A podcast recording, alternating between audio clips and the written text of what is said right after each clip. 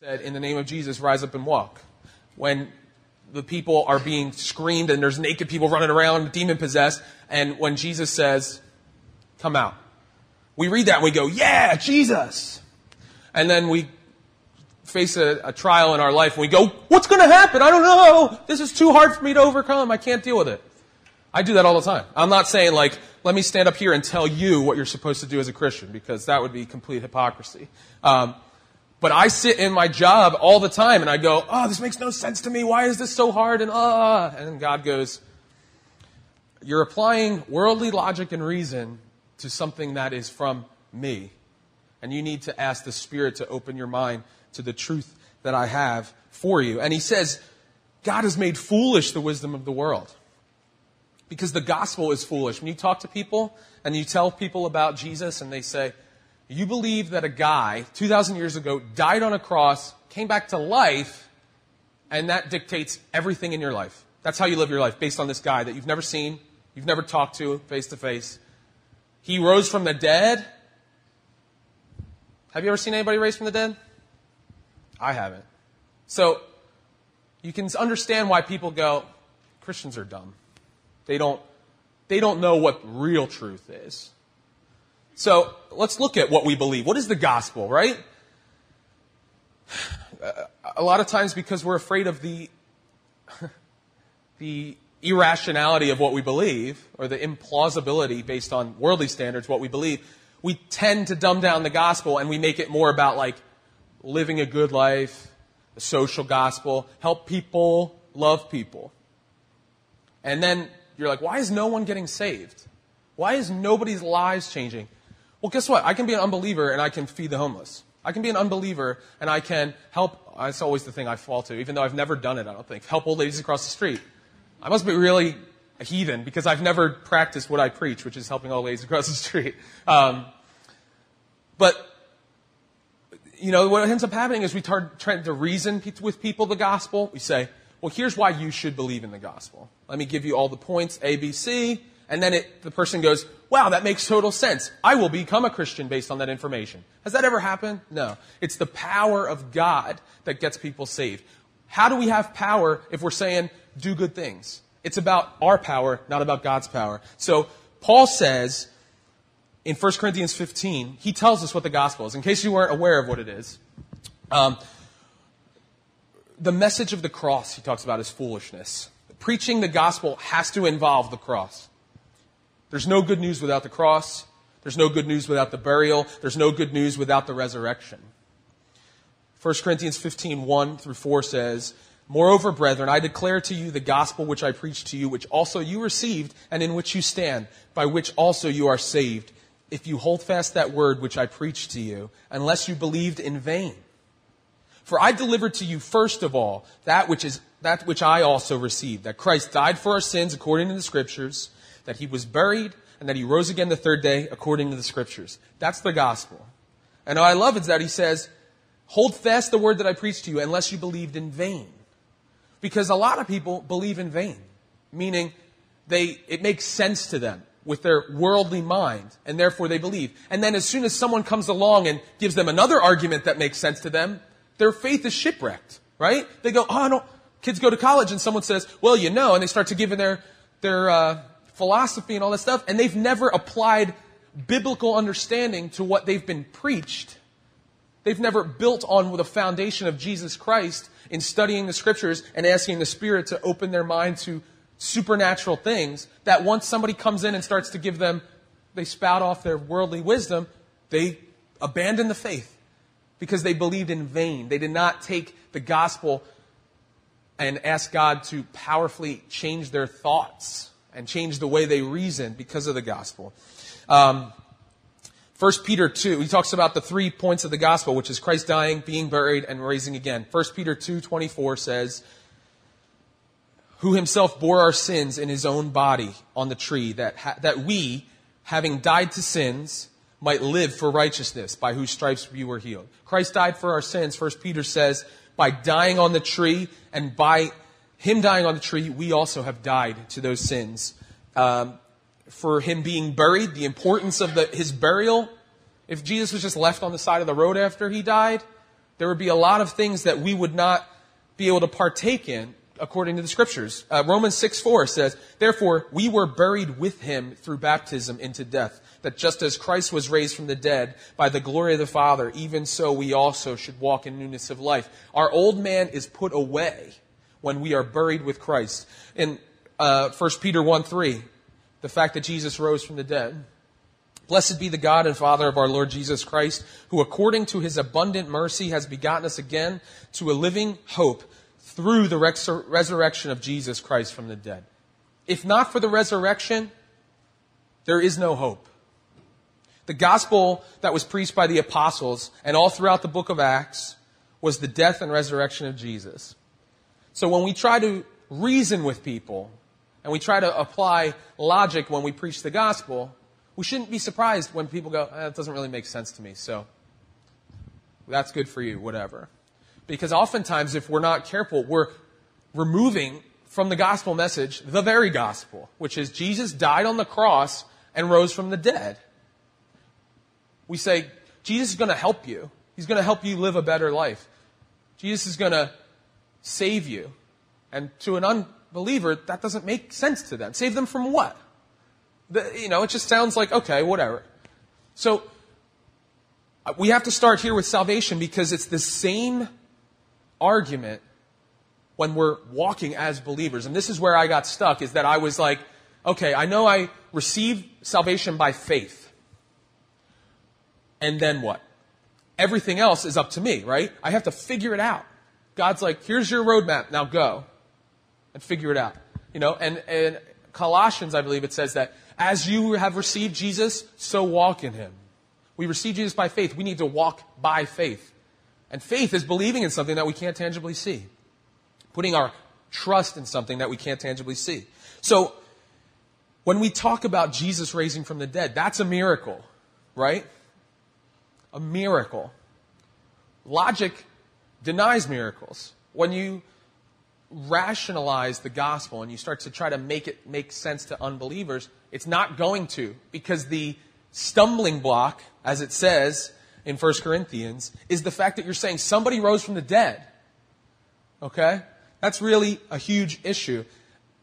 And we spend so much time trying to prove the science of the Bible when God calls us to believe in something unseen, something that is beyond our own ability to understand and reason away. And I'm not trying to say, we should not be smart, because there's a lot of preachers out there will say, science is of the devil, and they start getting all angry and throwing things. But I'm not saying that at all. We shouldn't abandon logic and reason. I'm saying we need to go to the source of all logic and reason, which is God and his Holy Spirit, and not allow fallible man to dictate how we interpret the Bible. And it's important, the resurrection, because in Romans 10:9, did you know that when it says how you're saved, it doesn't say, believe that Jesus died on the cross for you? That sounds blasphemous, right? But in Romans 10:9 it says that if you confess with your mouth the Lord Jesus and believe in your heart that God has raised him from the dead, you will be saved. Well, how did he die? The cross, obviously. That's the message of the cross. We can't allow Jesus to stay on the cross. We have to preach the resurrection, the miraculous, because that is how that's how we conquer death, that's how we conquer sin, that's why we have eternity with Christ. It's walking in the newness of life based on the resurrection of Jesus Christ. And then we just lost everybody. We've lost all the unbelievers because we're saying somebody rose from the dead. It's crazy. So, have we allowed our logic and reason to be shaped by our earthly experience? And if so, if how we understand things is based on our own experiences, how can we believe in the miraculous? I've never experienced a miracle. At least, I've never witnessed it firsthand. I know people have gotten healed.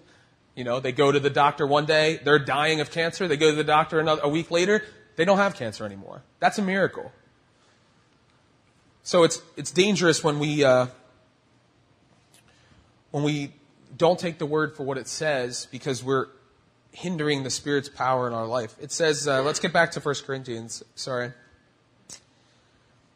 In verse 22, "For Jews demand signs, and Greeks seek wisdom. But we preach Christ crucified, a stumbling block to Jews and folly to Gentiles. But to those who are called, both Jews and Greeks, Christ, the power of God and the wisdom of God. So when you read this, Paul is saying miracles aren't enough. And there's some people that all they want to care about is miracles and like crazy signs. The miracles and signs are to back up what is preached, right? The miracles don't go first. It's preaching the gospel of Jesus and the power of God being demonstrated to confirm the word that is preached. And we can't neglect that. But some people, they just want to get into all the miraculous. But he says, Jews seek a sign. That's what the Jews wanted. Yeah, we know the message. Show us something cool. And they did it with Jesus all the time, even though he did miracles all the time, which is weird. Show us that you're God by doing something miraculous. What, like the 5,000 with the 5 loaves and the 2 fish? You know, what else? Casting out demons? I cast out demons, and you say that I cast out demons by the devil. They're not going to be pleased. People want to see things. They want to show me, you know, and we do that as Christians. God, if you show me something awesome, then I'll believe all in, right? And this is where I get stuck. I haven't seen anything. I don't see what you're saying in the Bible happening, so therefore I can't believe it. Jesus said, blessed are those that believe that have not seen. So I'm not talking about believing in the miraculous without any basis or foundation in the Scriptures. But I'm also saying, like as he says, Greeks, they seek for wisdom. They want you to argue with them. They want to have some type of higher knowledge. And that's the audience that Paul was talking to. But he says, but to those who are called, Christ is the power of God and the wisdom of God. So that involves somebody else, not us. So when we're preaching the gospel, there is another person there dictating whether that person is going to receive it or reject it. And in 2 Corinthians, it talks about that the God of this age has blinded the hearts of those that are perishing. So we need the power of the Holy Spirit in our gospel message to remove the blinders, which is something we don't tangibly see, right? So, again, it's not in our reasoning and our ability to argue, because people get stuck there. They really do. They're like, what if that person asked me a question when I'm preaching the gospel and I don't have the answer? Rely on the Holy Spirit and you'll have the answer. Even if you have the perfect answer, unless the Spirit of God removes the blinder from that person, they will not accept it. You could prove the argument and they'll say, nope, even though they have no reason to argue against it. It's a spiritual issue. That's why we need to rely on the power of the Holy Spirit to dictate how we preach our gospel message. And he says in verse 25, for the foolishness of God is wiser than men, and the weakness of God is stronger than men. For consider your calling, brothers. Not many of you were wise according to worldly standards. Not many were powerful. Not many were of noble birth. But God chose what is foolish in the world to shame the wise. God chose what is weak in the world to shame the strong. God chose what is low and despised in the world, even things that are not, to bring to nothing things that are, so that no human being might boast in the presence of God. I read this verse and I say, yeah, God, I want to make foolish the wisdom of the world. And he says, okay, then you need to be foolish. Because he says, I make the foolish things in the world shame the wise. If I want to confound the arguments of unbelievers and the reason that's out there, then I need to be made a fool for Christ's sake. That's where I cringe, right? I don't want the Christians or the non-Christians that I work with to find out that I'm really a Christian, like a Christian, like the ones that are wacko. So I walk around and I pride myself on being the Christian at work that's just Christian enough to not partake in the arguments and the innuendos and all that stuff, but not so Christian that he's going to rub my face in it, right? I do this all the time. I'm like, God, you don't want me to push that boundary because I'll demolish this cool Christian vibe that I've been portraying for your sake. I want I want non-believers to look at me and be like, well, Christians are cool. Does it say that in the Bible? No, it doesn't. That's just something I've prayed that God would make my ministry. It's not happening. Sorry. I'm like, yeah, he's a Christian, but he's cool. So he's okay. You know, when I wonder, why am I not having an impact? It's because he's saying, well, have you been made foolish yet? Have you been made of, nothing? I love that. And Paul doesn't argue. He he's not insulting them, but he's like, come on, look at you guys. You're stupid. You're weak, right? But guess what? God called you, and he can use those things to confound and overthrow the wisdom of the world. That's exciting for me because I'm hoping that one day my weakness will be made strength in Christ, so much so that I see the power demonstrated through my own life. And I pray that for all of you as well. And the reason is so that no human being might boast in the presence of God. Paul in Galatians 6:14 said, "But God forbid that I should boast except in the cross of our Lord Jesus Christ, by whom the world has been crucified to me and I to the world." Is our life marked by boasting in the cross of Christ? Or is it boasting in, God gave me a lot of cool stuff. God blesses me. Look, I turned to Jesus and everything's been going right in my life. That's not what we boast in, because for me, that's not true. My life didn't get 20 times better in the material, earthly sense when I became a Christian. Now, granted, I was 4, so how would I really know? You're like, wow, my toys are better. I didn't pee the bed. Things are great. You know, I'm just kidding. I'm trying to bring a little levity to the whole thing. But you know what I'm saying? Like, that's not the gospel we preach. We boast in the cross of our Lord Jesus Christ and the resurrection, that he conquered sin and death for us. That's what we boast in. In Judges 7:2, the story of Gideon, if you're familiar with it, God told Gideon, he's like, kept 20,000 or however many soldiers, and he said, there are too many soldiers. And Gideon's like, what?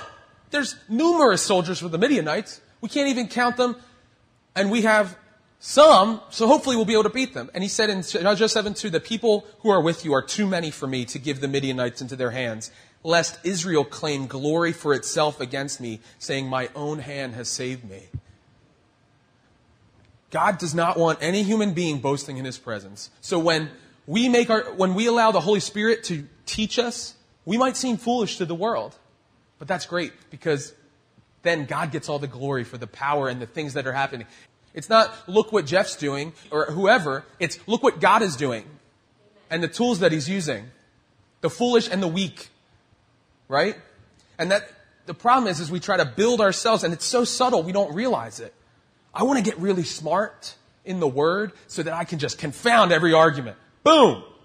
Yeah, you think you know about creation? Let me tell you about creation. You think you know about 5-point Calvinism? Let me tell you. You know, everybody wants to argue, and Christians start to build up arguments, and we're all up here, and people are dying and going to hell down here. It doesn't make sense. And it's so tempting, because it's fun. The more I read the Bible, I'm finding out all these things, and I'm like, whoa, this is awesome. But then I can get stuck in the dotting the I's and crossing the T's to make sure that I understand it, and then I can teach it. Because if I don't quite grasp it, then it must not be true, because I'm not smart, right? It's dangerous. And that's where I felt God was just like hammering me. I got on my knees, and I don't do this. I don't cry. There was tons of things going on, and I just felt totally overwhelmed. I got on my knees, and I said, God, I need a new mind, because my mind can't hold it anymore. I'm at max capacity. Have you ever had that happen where you're just like, information overload? And I was like, okay, this verse says this, and this verse says this, and how did I fit into that? And what happens? And what do you mean by this? And he's like, well, have you come to ask me what I mean by this? I'm the author. People read Shakespeare, and they're like, well, I don't know what that means. But if you're sitting with Shakespeare, he'd be like, oh, what I meant by that was X, Y, and Z. Oh, that makes total sense. Why don't we do that when we have the God of the universe who wrote the Word living inside of us? We go, I wonder what this means. Let me go get a commentary. Let me go see what it says on Wikipedia about the verse in 2 Corinthians. And I was doing that. You kind of like, I want to see what the world says about it so that I can argue it. Because if the world says this, then I know how to counteract that argument. Why am I doing that? Why does anybody do that? But people do it all the time. It's the Word of God. Sorry, it's the Spirit of God in the believer revealing the Word of God in the believer. That is how God has designed it to be. And it says in verse 30, and because of him you are in Christ Jesus, who became to us wisdom from God.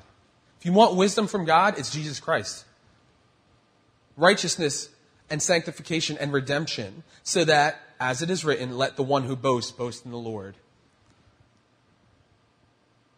You don't have anything. If you're smart, you give God the glory because it's the wisdom of God in Jesus Christ that's living inside of you that makes you smart.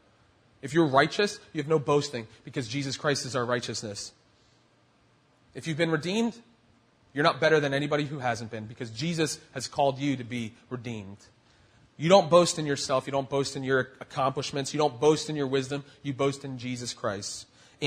Let's take a look at this idea of Jesus being our wisdom. What does that mean? How do we have wisdom to apply to the word? It says in Colossians 2:2, it says that their hearts may be encouraged, being knit together in love and attaining to all the riches of the full assurance of understanding, to the knowledge of the mystery of God, both of the Father and of Christ.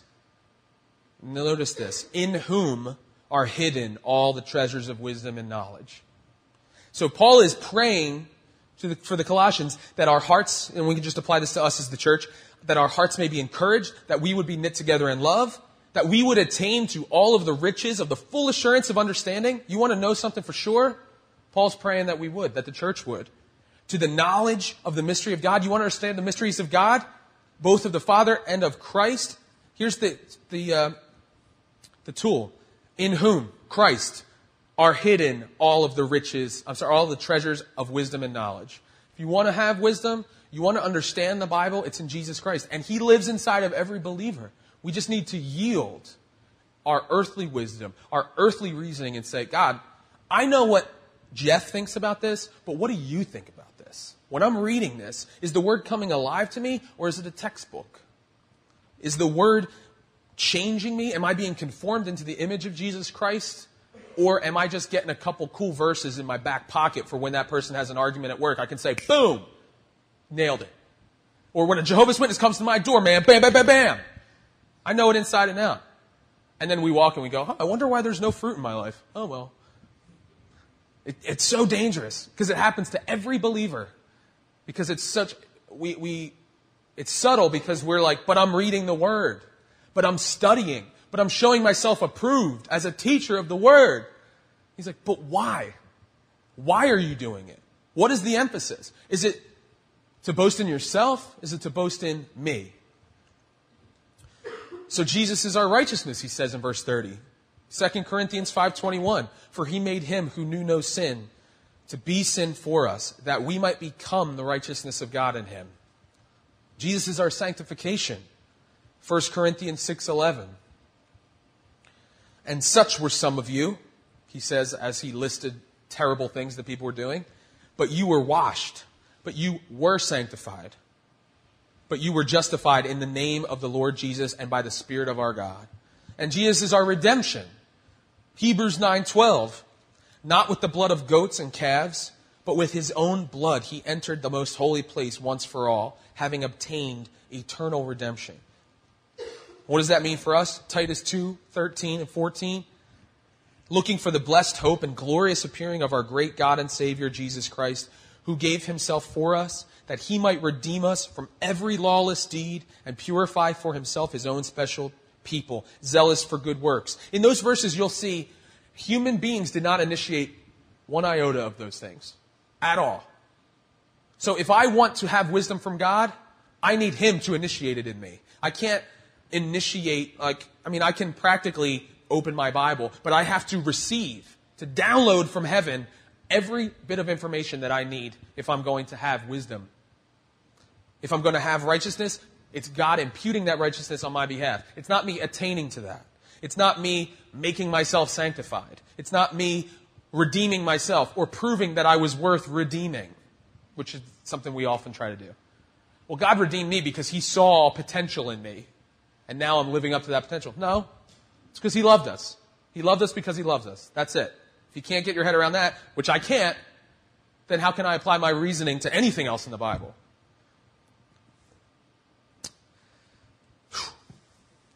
Crazy. Sorry. I'm hoping this kind of is making sense because this is been pounding my head for the last 5 days. But let's move into chapter 2 because this is where we want to bring it home. How do we present this idea of confounding the wise with the foolishness of God? What does that mean? Paul was a smart guy. He was a gifted orator.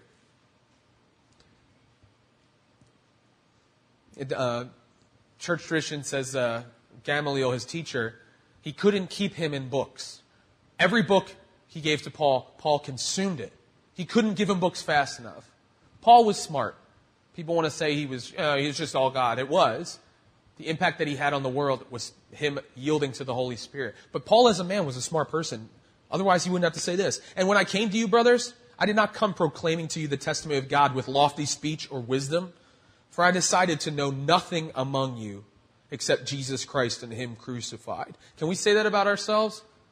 I hope I can say that about myself someday. That I know nothing except Jesus and him crucified. Everything in my life is marked by that truth. If it's not, then I need to get back at the cross. Like we sang in that song, kneeling in the dust at the foot of the cross, because that's where my victory was won. That is where the new life comes from. And when we talk about the message of the cross, obviously that includes the entire mission of Jesus, which was to descend from heaven, to bring the wisdom from heaven to us, impart it to us, die on the cross, conquer sin, and raise from the dead. The message of the cross includes the resurrection. I was with you in weakness and in fear and much trembling, and my speech and my message were not in plausible words of wisdom, check this out, but in demonstration of the Spirit and of power, so that your faith might not rest in the wisdom of men, but in the power of God. True revelation comes by the power of the Holy Spirit and not by man's reasoning. Paul intentionally refused to cater to his audience. Corinth was famous for reason, and they wanted to, you'll see it in the book of Acts, every time Paul would go to a new Grecian town, they would say, we want to hear a new thing. You know, that's what... let me turn there in Acts real quick, because it's interesting the way they describe it. Because this is the world that we live in. It says in Acts 17:21, now all the Athenians and the foreigners who lived there would spend their time in nothing except telling or hearing something new. People don't like the message of the gospel because it's old. 2,000 years old. Tell me something new. And you hear preachers... You know, and there's movements in the church where it's like, this is a new thing. It's not a new thing. It's us recovering something that had been lost. We have to be careful when we start talking about new things, because that's what the world wants. We want this new truth. The truth of the gospel is the same today as it was 2,000 years ago, as it was before the foundation of the world when the Lamb that was slain. The problem is that we stray from it, and then when we come back to it, we're like, whoa, this is new. It's not. When we come back to it, it's the same message that it's always been. We just have been lost in our sauce, as they say. But because of this audience where they're like, we just want to hear something new, Paul intentionally chose not to get into those arguments and to get into that logic and reason and all that high-mindedness. It's a far cry from our current church culture, which is to make everything more relevant and easily palatable, right? If someone can be persuaded to become a Christian, then they can certainly be persuaded to give up on Christ as well. If they believe in God because of a good argument, then a convincing counterpoint can shipwreck their faith. That's why it's important that it's the power of the Holy Spirit that's dictating how we believe things, how we apply our knowledge of the Word. Because if we're only coming to the Word with our worldly mind, then somebody else can that's smarter than us, that does more study, and is to attack our faith, will do it, and they'll do it successfully. Because we won't be rooted and grounded in the Word by the power of the Holy Spirit. And the fruit won't be produced in our life. In verse, let's skip down, it says, verse 7, but we impart a secret and hidden wisdom of God. You're like, ooh, that sounds cool. Which God decreed before the ages for our glory. That's what I said before. It's not new. The message is not new. It's old. It's before the ages, before there was a thing called old. Outside of time. None of the rulers of this age understood this, for if they had, they would not have crucified the Lord of glory. But as it is written, what no eye has seen, nor ear heard, nor the heart of a man imagined, what God has prepared for those who love him. And we often apply this verse to heaven, and we're like, yeah, God's preparing a place for us. But it's also true of right now. We don't understand with our eyes or our ears, and our heart can't even imagine what God has prepared for us here.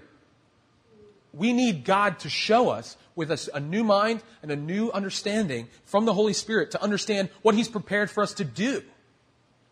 Not just prepared a place for us later. What has he prepared for us now? Ephesians 2. You guys know the verse. It says, "For by grace you've been saved through faith, not of works, lest anyone should boast. For we are his workmanship, created in Christ Jesus for good works, which God prepared beforehand that we should walk in them." So not only did God prepare a place for us, but he prepared beforehand something for us to do here. But it's from him. It's a gift. We can't apply our own efforts into it and have an impact. So if we want to get to wisdom, how do we achieve real wisdom? You know, Isaiah says, "My thoughts are not your thoughts. My ways are not your ways, says the Lord. For as the heavens are higher than the earth, so are my ways higher than your ways, and my thoughts than your thoughts." So how can we get there? Right? How do we do that? It doesn't make any sense. How can we explain what God wrote in his word and apply it to our life unless we have help? And that help has to be from God.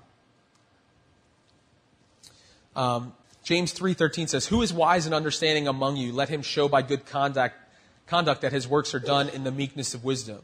But if you have bitter envy and self-seeking in your hearts, do not boast and lie against the truth. This wisdom does not descend from above, but is earthly, sensual, demonic." We need wisdom that descends from above. "For where envy and self-seeking exist, confusion and every evil thing are there. But the wisdom that is from above is first pure, then peaceable, gentle, willing to yield, full of mercy and good fruits, without partiality and without hypocrisy." Jesus said in John 16, "When the Spirit of truth has come, he will guide you into all truth. For he will not speak on his own authority, but whatever he hears he will speak, and he will tell you the things to come."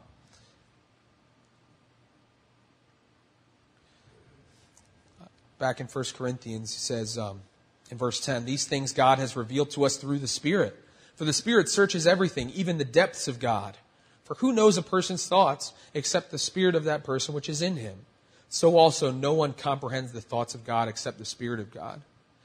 Now we have received not the spirit of the world, but the Spirit who is from God, that we might understand the things freely given us by God. And we impart this in words, not taught by human wisdom, but taught by the Spirit, interpreting spiritual truths to those who are spiritual.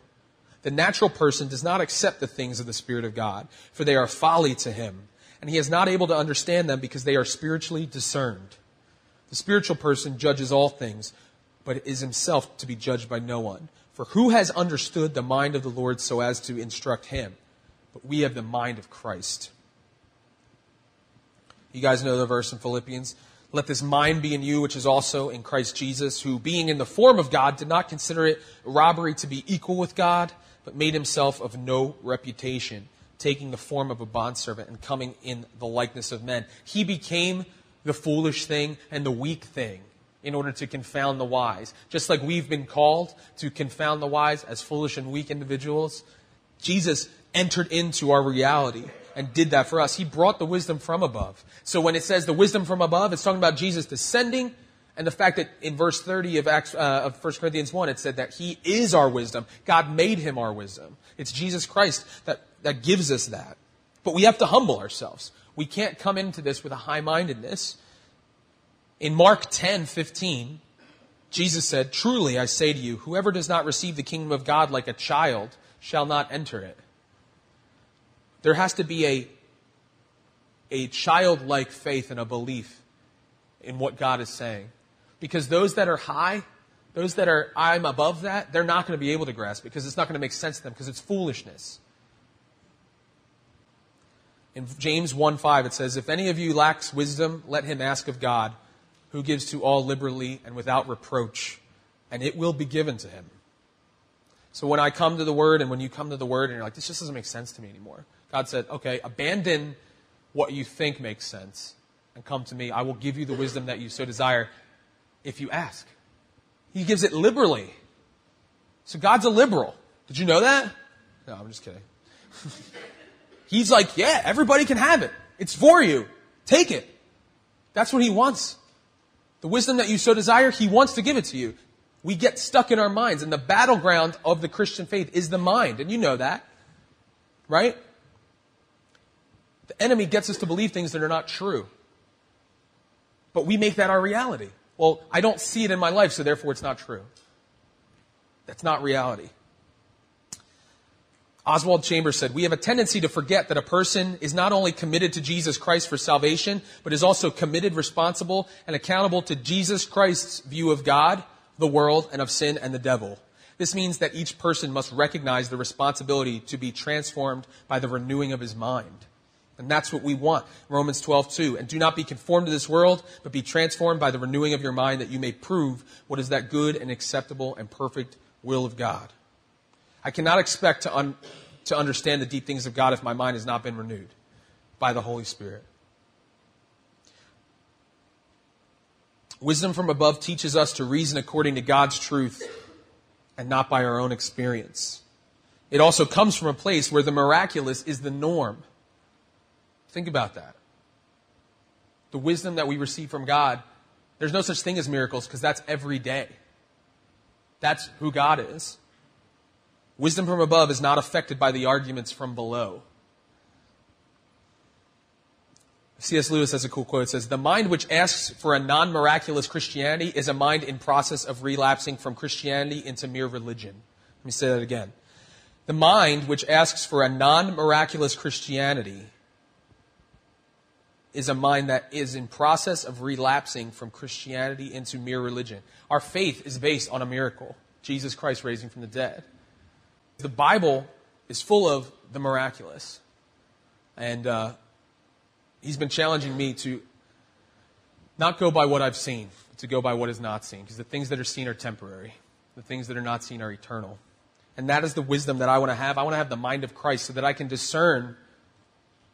You know, Jesus is the Word made flesh, and the Bible says that the Word of God is the discerner of the thoughts and the intents of the heart. God knows when my thinking towards Him is not correct.